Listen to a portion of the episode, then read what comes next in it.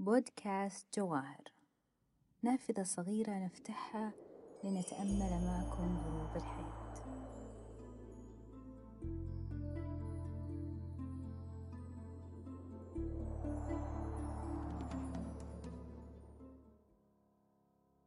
تحملهم آمالهم وطموحات كبيرة وتاريخ قديم حملوا همة.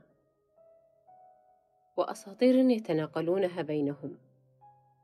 آيات وأحاديث يتباشرون بقربها وقرب أمل يأملونه. فكانت رحلتهم إلى تلك المدينة الفاضلة وبذرة الخلافة المأمولة كما كانوا يتمنون أو يظنون أو كما قيل لهم.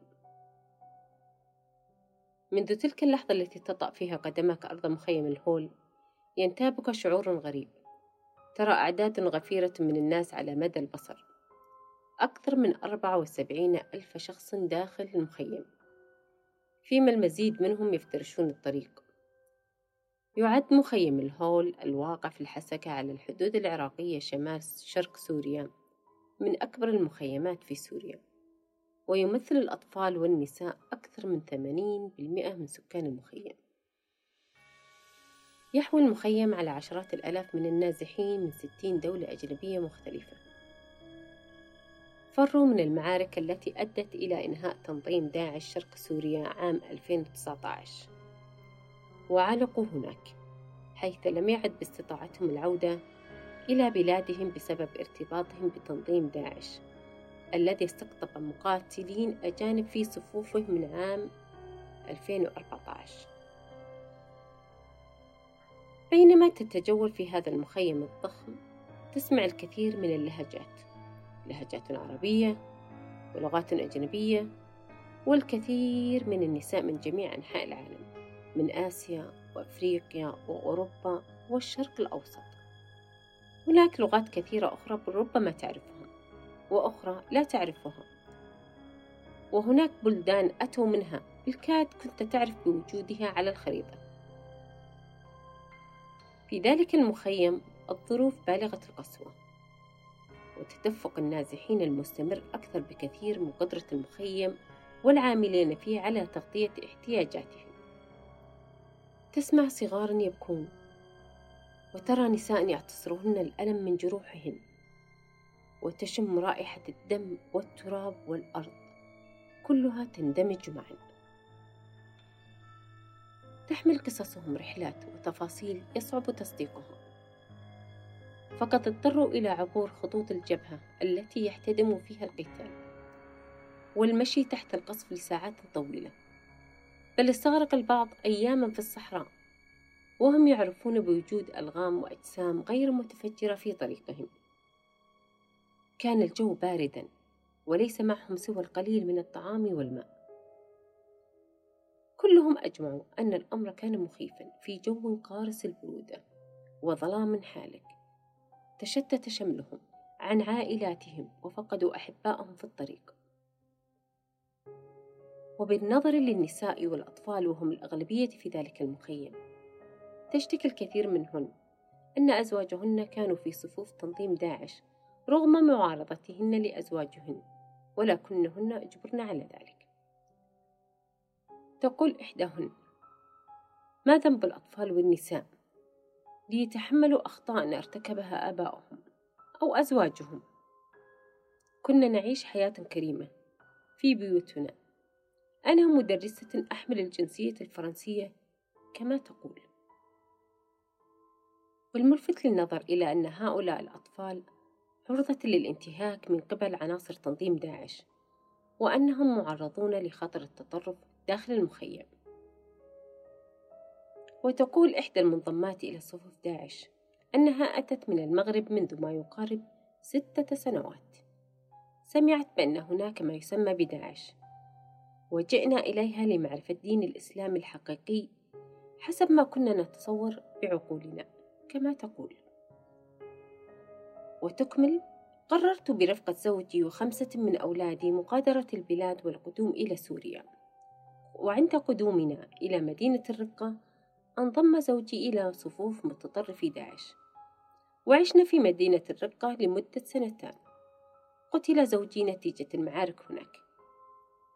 وذكرت بأنه في ظل حكم المرتزقة من داعش كانت هناك العديد من حالات الخيانة بينهم والاختطافات من أجل نهب أموال بعضهم والاعتداءات على النساء. ثم أردفت تقول بعد وفاة زوجي تعرضنا للكثير من الإهانات من قبلهم من خلال الاعتداء علينا بالقوة في منتصف الليل. وحين طالبنا الحماية من المسؤولين بينهم حيال هذه الاعتداءات التي تجري بحقنا حينها أدعوا بأنهم عصابات تسمى بالجواسيس ورفضوا حمايتنا وطالبوا بأن أتزوج من رجل آخر من أجل حمايتنا أو حماية أنفسنا بأنفسنا عن طريق حملنا السلاح ومواجهة كل من يقوم بالاعتداء علينا. قصص عوائل المنضمين لذلك التنظيم في الدولة الخرافية للظلم والسواد لا تنتهي. وهناك الآلاف ممن غادروا ديارهم للرغبة بالانضمام إليهم بحجة معرفة الدين الحقيقي. لكنهم يشعرون بالندم بعد الانضمام ويرغبون بالعودة إلى ديارهم. ومن بينهم امرأة أخرى تدعى إسلو خاسان من كازاخستان قررت الانضمام إلى مرتزقة داعش في سوريا لتعيش في مدينة الرقة. وعندما وصلت تزوجت من طبيب يساعد جرح المرتزقة وخلال عمليات القصف التي كانت تجري قتل زوجها. ونتيجة المعارك انتقلت من منطقة إلى أخرى بحثا هي وأطفالها عن مكان آمن.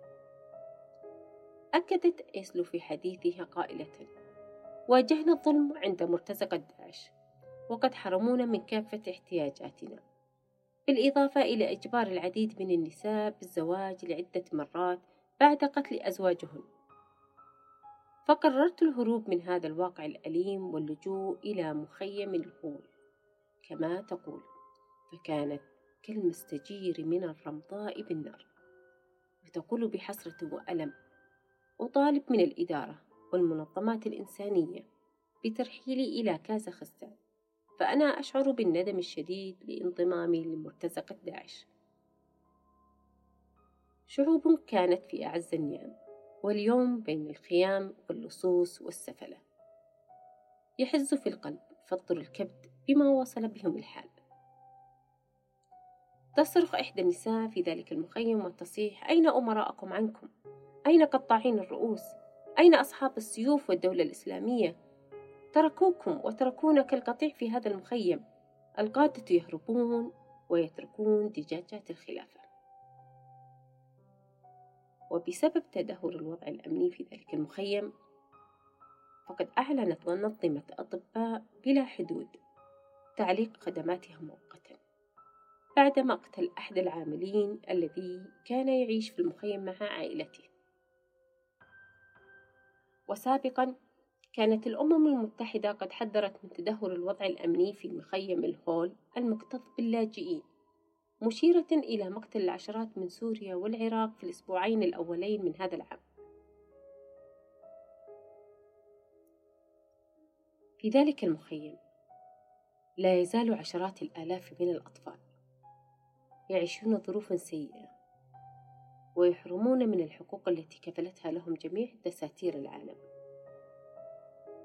كلهم بحاجة للخضوع لعلاج نفسي حتى يستطيعون تجاوز الأزمات التي مروا بها.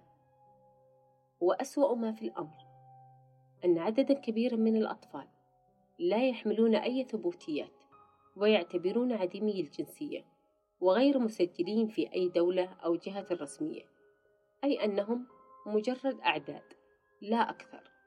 ومصير المقيمين في مخيم الهول ما زال مجهولا. هكذا داعش. غسلت العقول وصنعت المغفلين. تنظيم داعش عصابة خارجة عن الدين. يستحلون الدماء حتى الأطفال والنساء والرضع. ويحدث بينهم طقوس أغرب من الخيال. ذلك التنظيم نكب الشجر والحجر والمدن والقلاع جعلوا منا أمة متأخرة بآلاف السنين الضوئية عن العالم. تغيرت الديموغرافية كلها بسبب العقول المتحجرة. تبعث مفخخات لآخر ما عمر الله. بحر متلاطم من الكذب والتزييف وشيوخ الضلال والفتنة. الدنيا كلها تموج وتزيد في الافتراء والعهر والفجور. سفلة مجرمين متآمرين حتى فيما بينهم يزداد مكرهم وخبثهم يوما عن يوم عندما لا يفكر الإنسان يصبح كالحيوان هذا ما صنعته داعش بذلك المخيم ويكرم الإسلام أن يلصق به تهم وجرائم داعش ألم يعلمنا الإسلام حق الجار وحق القريب؟ ألم يعلمنا الإسلام حق التسامح؟